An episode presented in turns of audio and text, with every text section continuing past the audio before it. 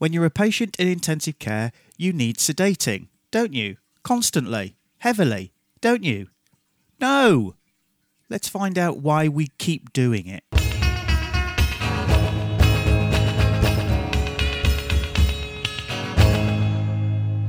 Hello and welcome back to the Critical Care Practitioner podcast.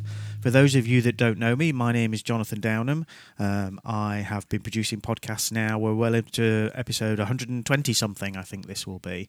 Um, just before this one started, I just wanted to have a quick chat with you about some of the other resources that I produce as well. So if you go to criticalcarepractitioner.co.uk UK. You'll be able to see the podcasts I produce there as well. Um, you'll also be able to see the videos that I've just started to make on YouTube. And there's also a teaching resource that I've started with a company called teachable.com. Uh, I've already produced three different modules with them, uh, one of which is three free. The others are reasonably priced, I believe. So go and have a look. They're all from the website criticalcarepractitioner.co.uk. The other quick plea as well uh, is if you do li- listen to my podcasts and you do feel you're able to support me in any way, you can go to patreon.com and look for Critical Care Practitioner on there, and that's just another way of supporting me. Uh, you don't have to pay much. Um, it, everything helps. There are hosting costs that I have to pay.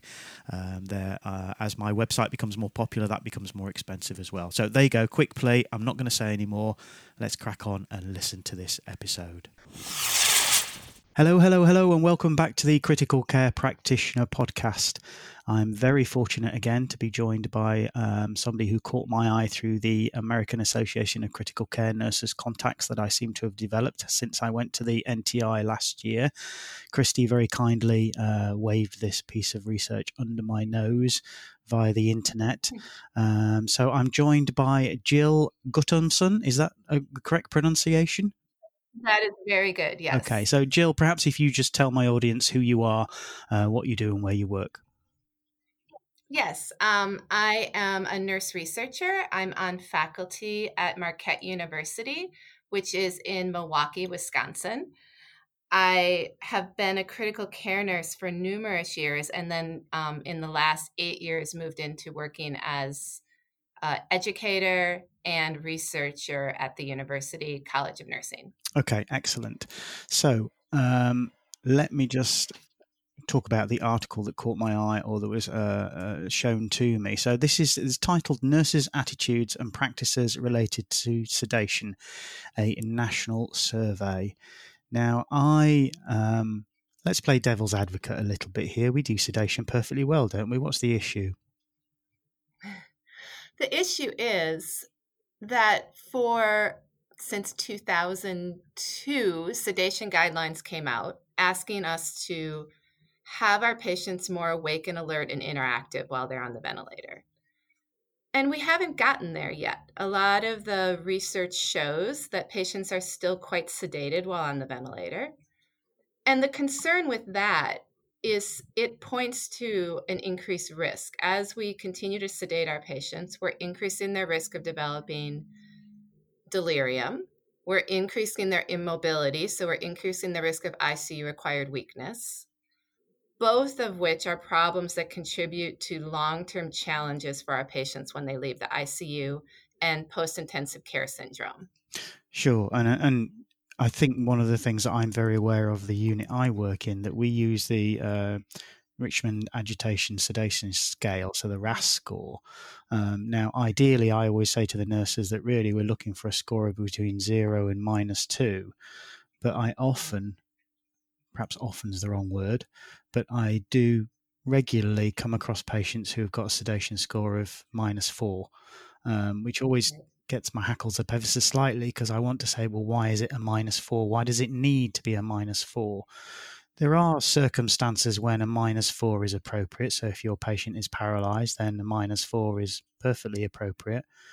But those situations are not that regular and nurses often find it hard to justify to me why it should be a minus four. Is is that something that you experience over in the US as well? Do you think? I do, and I think across settings, across settings in the United States, Canada, and Europe, we've consistently shown that we're not meeting our goals for sedation. We're not keeping our patients awake. And I think one of the telling things in this article for me was that 66% of the respondents felt sedation was necessary for patient comfort. Mm. And indeed, when we ask patients, the research that asks patients what it was like to be on the ventilator, they talk about anxiety, they talk about feeling they have no control, dyspnea, fear. And all of those things lead to agitation. And what we do currently in the ICU for agitation is we give sedation. Yep. And so we're not getting to, we're measuring with all of those sedation agitation scales, we're measuring a sign and not a symptom. Yeah. We're not getting to why the patient is in distress. Okay. So before we get ahead of ourselves a little bit here, just tell me a bit more about the study. So um, the, the the driver behind it is obviously the 2005 survey, which showed that nurses uh, uh, showed um, some issues with nurses' attitudes towards sedation. Right. Um, right.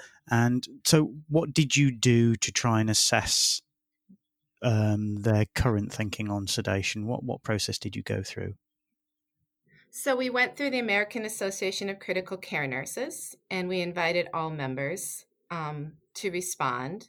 The survey we used is a nurse sedation practices survey, and it looks at attitudes nurses have about the benefits of sedation, whether nurses feel they have control over their own sedation and how they sedate patients, impact of communication with other nurses, patients' families, and the medical team.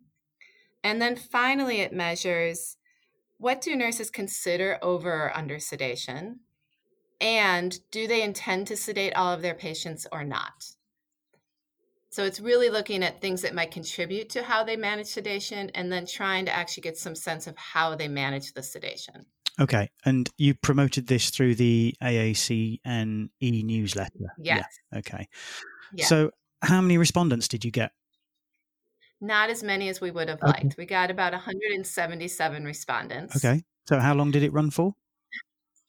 It ran for four weeks in their newsletter. And concurrently, there were uh, multiple other surveys. And so I think there was some response burden in that group of nurses. Right.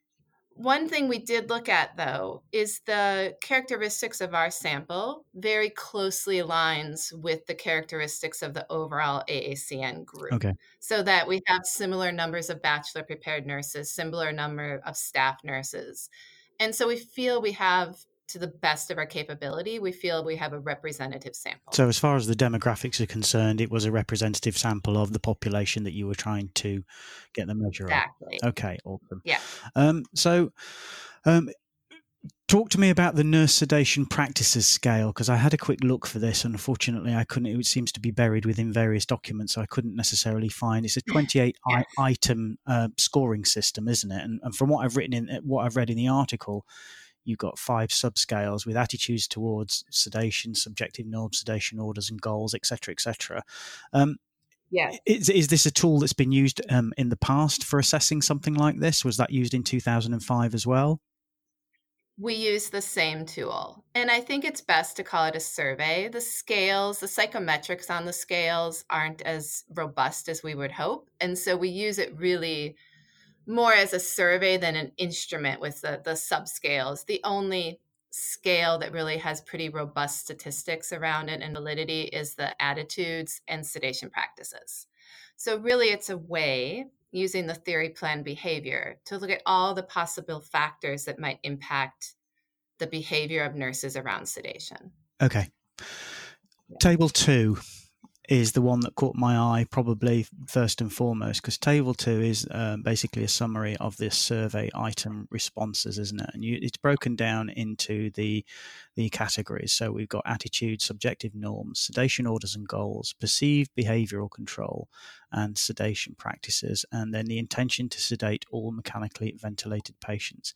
Now, if I start with that one, the very bottom one, so the intention to sedate all mechanically ventilated patients, um, just clarify that question for me. Does that mean that um, are you asking them if they agree that all mechanically ventilated patients should be sedated regardless? Is that is that what you're asking there?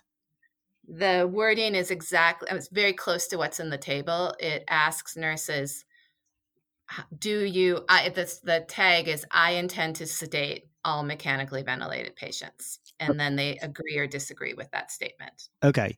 Um, and there's a more of a bias towards um, disagreeing or strongly disagreeing, There isn't is. there? So, There is. a When that is encouraging. yeah, very much so. What was that like in 2005? Um, the numbers there were more people agreeing that they intended to sedate.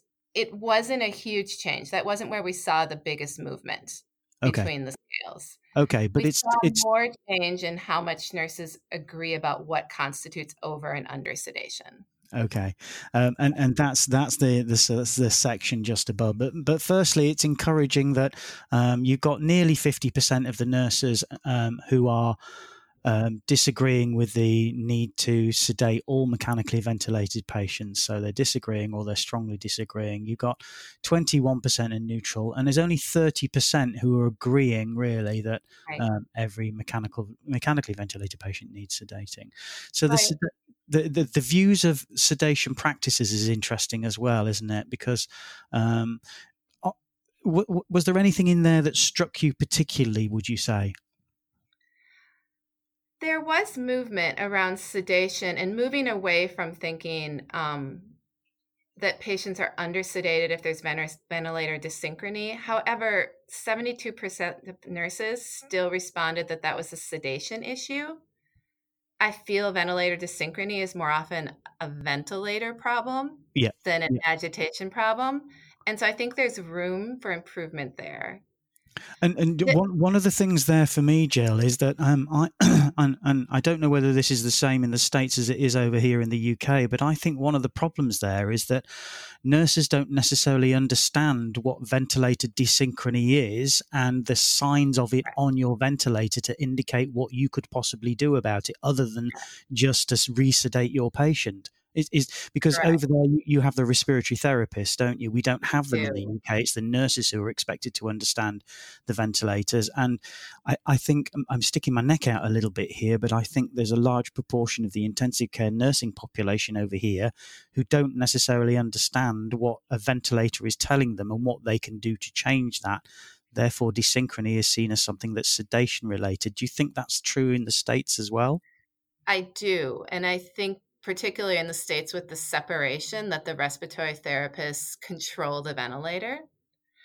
And I think nurses learn about ventilators on the job as opposed to having, at least in the States, as opposed to having really specific training on how settings can be changed and modes can be changed to help the patient be more comfortable. Yeah, and I think it's exactly the same in the UK. I, I asked this question via Twitter only a few weeks ago, and uh, I would say probably 60 to 70% of the respondents were saying that they were just learning on the hoof, really, that not many of them Right. attended any formal training, and- that was a hard thing to define anyway. But um, the other thing as well is that there was a large proportion of uh, nurses who were agreeing that a patient was under sedated if they were reaching for endotracheal tubes or catheters. Now, I've got a bit of a problem with that as well, to be honest with you. Um, it, certainly in the UK, and I know that it might be slightly different in the US, but in the UK, if you've got a patient who's got an endo- endotracheal tube in, it is one to one nursing. So you have one nurse to one patient. Um, and for me, th- there should be an element of the nurse being able to cope if the patient is just reaching for the ET tube. If they're constantly pulling on that ET tube, um, then that might be a slightly different matter. But if if the, the hand is just going up to the ET tube and with just a bit of gentle discouragement, that hand will then move away from the ET tube. For me, that's somebody who isn't under sedated. I don't know what your views on that are. I would agree with you. And in fact, some of the data around restraints and sedation would lend me to believe that, in fact, our sedated and um, restrained patients are probably more likely to wake up and pull their tube out than a patient that's a little more alert and we can have a conversation and help them understand what's happening. Hmm. And so in the States, we are not typically one to one with vented patients. Most hospitals have a one to two, so two patients on the ventilator for every one nurse. Mhm. And that adds some unique challenges um, for our ability to be in the room with that constant reassurance. Sure. And you know the the nurse's back is more likely to be turned, isn't it, in that kind of circumstance? And and obviously that does raise issues itself. Um, what do you think is um, the impact of um, the um, sedation, uh, things like um, ICU liberation, for example. So you've got um, Dale Needham's um, fabulous work on um, the um, the ABCDEF pathways that he uses to try and get us to reduce the incidence of delirium. Do you think that kind of work is starting to make an impact amongst the nursing population? Do you think some of the data you've got from this study is is demonstrative of that, or do you think that we still have some way to go? So I don't know that this study specifically speaks to sedation, liberation, and mobility. Hmm.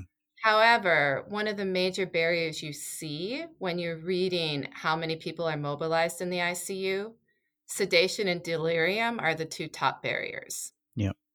And so it becomes this kind of vicious cycle that if we don't minimize sedation, we contribute to delirium and there's decreased mobility.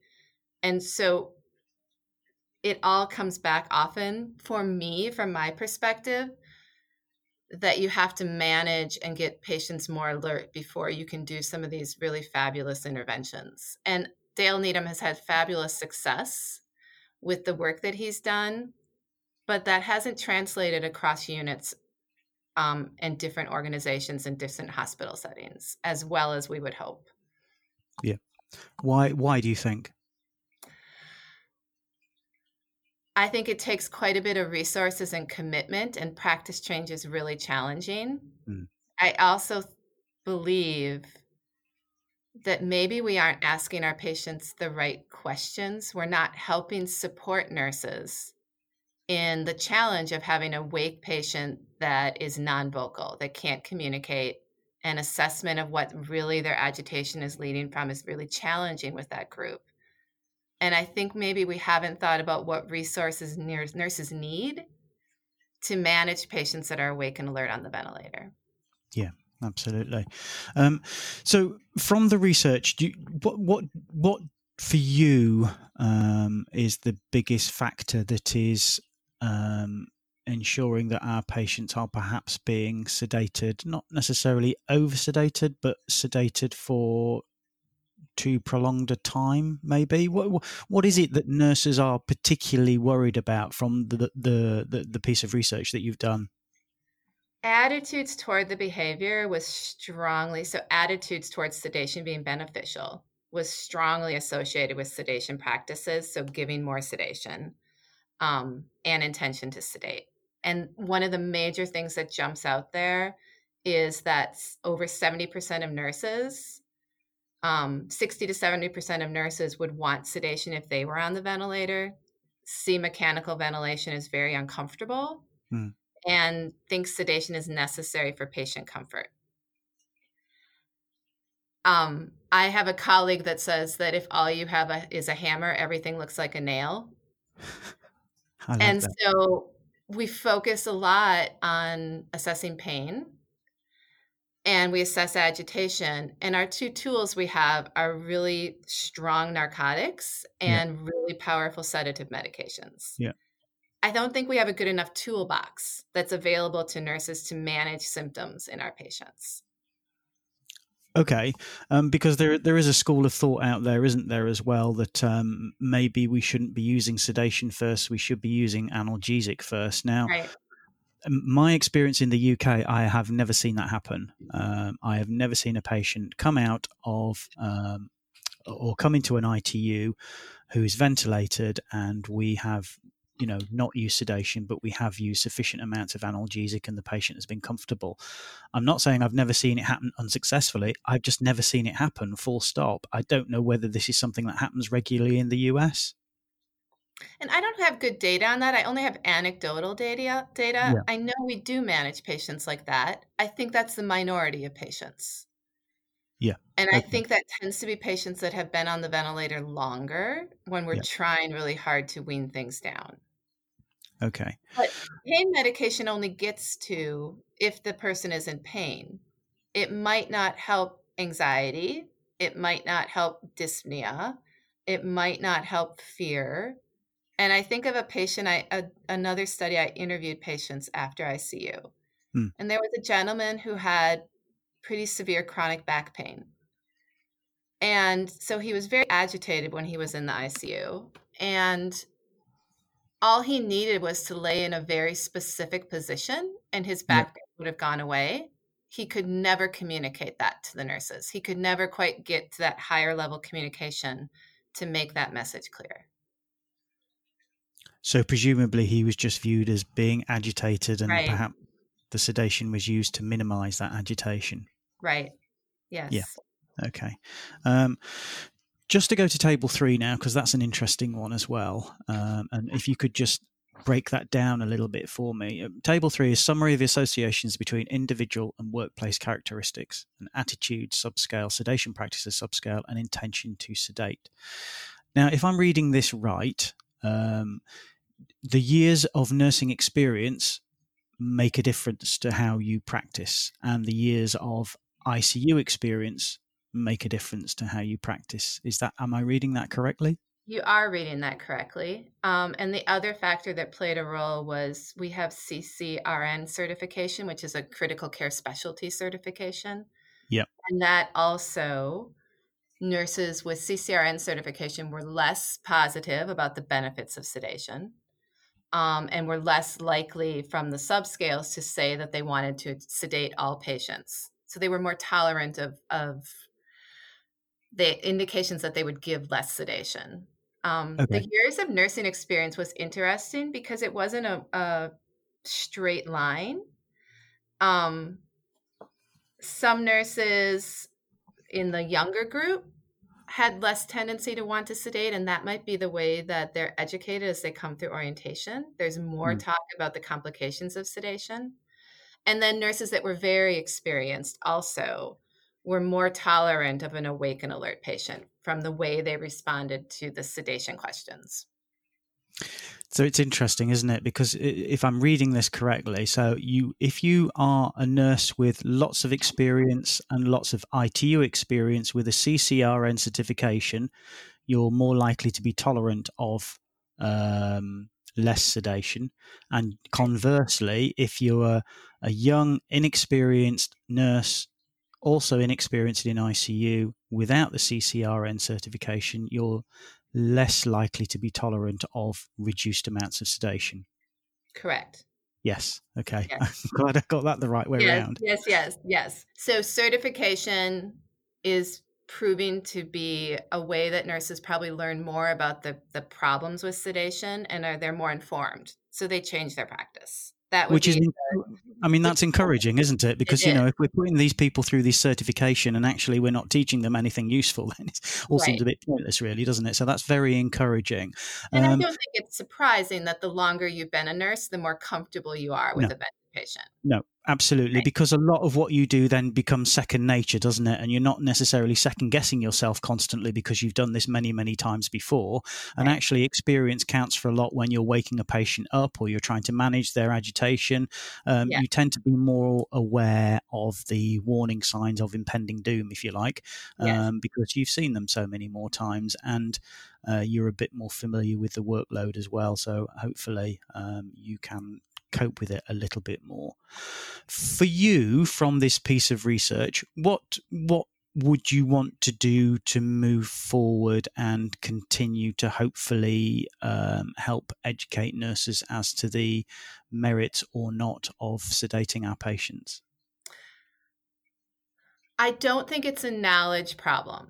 I think if you ask nurses, does sedation contribute to negative outcomes?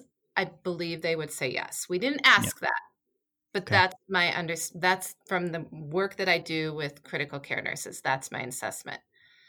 I think we need to support better symptom assessment. Currently, we tend to focus solely on pain and agitation, and we don't ask about a lot of the other symptoms patients tell us they're having.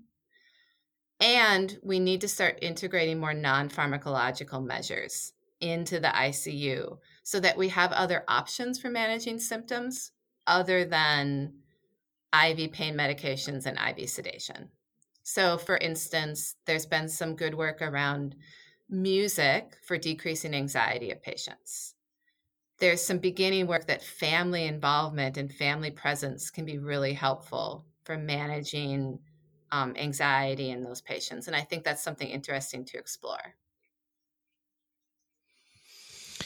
Yeah, it's it's um, it, it's like it's very true. Like you say, it's binary, isn't it? We either give them sedation or we give them analgesic, and we don't seem to give them a, a great deal else, really.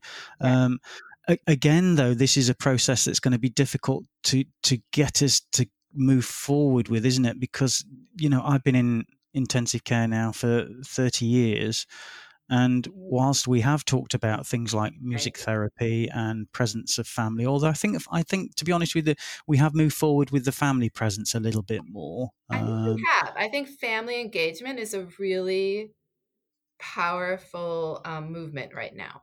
I agree. Yeah, yeah, and and I, am a strong believer that that should be the case. Um, I think the only the only issue I sometimes have is if the family are there and not allowing the patient to rest. But you know that's something that can be done with education as well. So that's not necessarily something that's insurmountable. Um, right. But I do think I, I, know, for example, if I was in intensive if I was in intensive care and somebody said your wife can only come and visit you two hours of the day, that's certainly going to have an impact on my recovery because you know obviously I spend many more hours with her than that, and during an, uh, a period of uh, critical illness, her support is possibly one of the most important things to me, uh, and taking away that support more than likely to have a detrimental effect to my my ongoing recovery. Um, can you just quickly explain to me, because I don't know what this is, and I'm sure your American, the American audience will. What is a beacon unit? Oh, it's a designation of excellence in critical care. Right. Okay. And that made that had no significant difference in the associations between the need or not for sedation. Um, looking at your uh, table three, is that right? It didn't directly. No. And I think that gets to our challenge. How do you measure outcomes and what measures do you use when you're assessing outcomes for your patient? And I'm not yeah. sure we're always assessing the right things. Okay. Yeah. So it seems that um, the situation has improved slightly since your last study. Would you say that? That is encouraging. Okay. Yes. That's good. It seems that um, years of nursing experience and ICU experience are valuable the fact that we can get people th- to go through a certification pro- program seems to make a difference. Um, and it would seem that maybe the things from your, from certainly from what you think, is that um, we need to focus more on the symptom management rather than just looking for the signs. Is that right? Yes. And I would add, we need to support patients. If a patient is going to be alert and awake while on the ventilator, we need to support their ability to be able to complex communicate complex ideas or complex problems so we need sure. to move beyond the yes and no response system that we sometimes rely on yeah okay um, and often when they're ventilated with a tube in, obviously something even like lip readings an impossibility. So we need to look at more devices to make that communication. And if they're going to be relatively tube tolerant, we need to support that really, don't we? Because there's many people that aren't tube tolerant, but those that are tube tolerant, we perhaps need to give more support so that they can communicate their needs better and make their progress and move forward more smoothly without us having to press the button on the the the big white drug that we give them and send them back off to sleep. Absolutely. Yeah. Okay. So um, I think um, it would be nice if things like music therapy and massage and all these things that have been advocated were to start to come in. But I think for now, probably one of the things that we are doing well is that we are starting to get nurses to understand that actually sedation um, can potentially be harmful isn't always appropriate in the right circumstances, and we should think twice before we do it. Uh, and it looks like that's something that we're making progress on. We absolutely are making progress. Yes.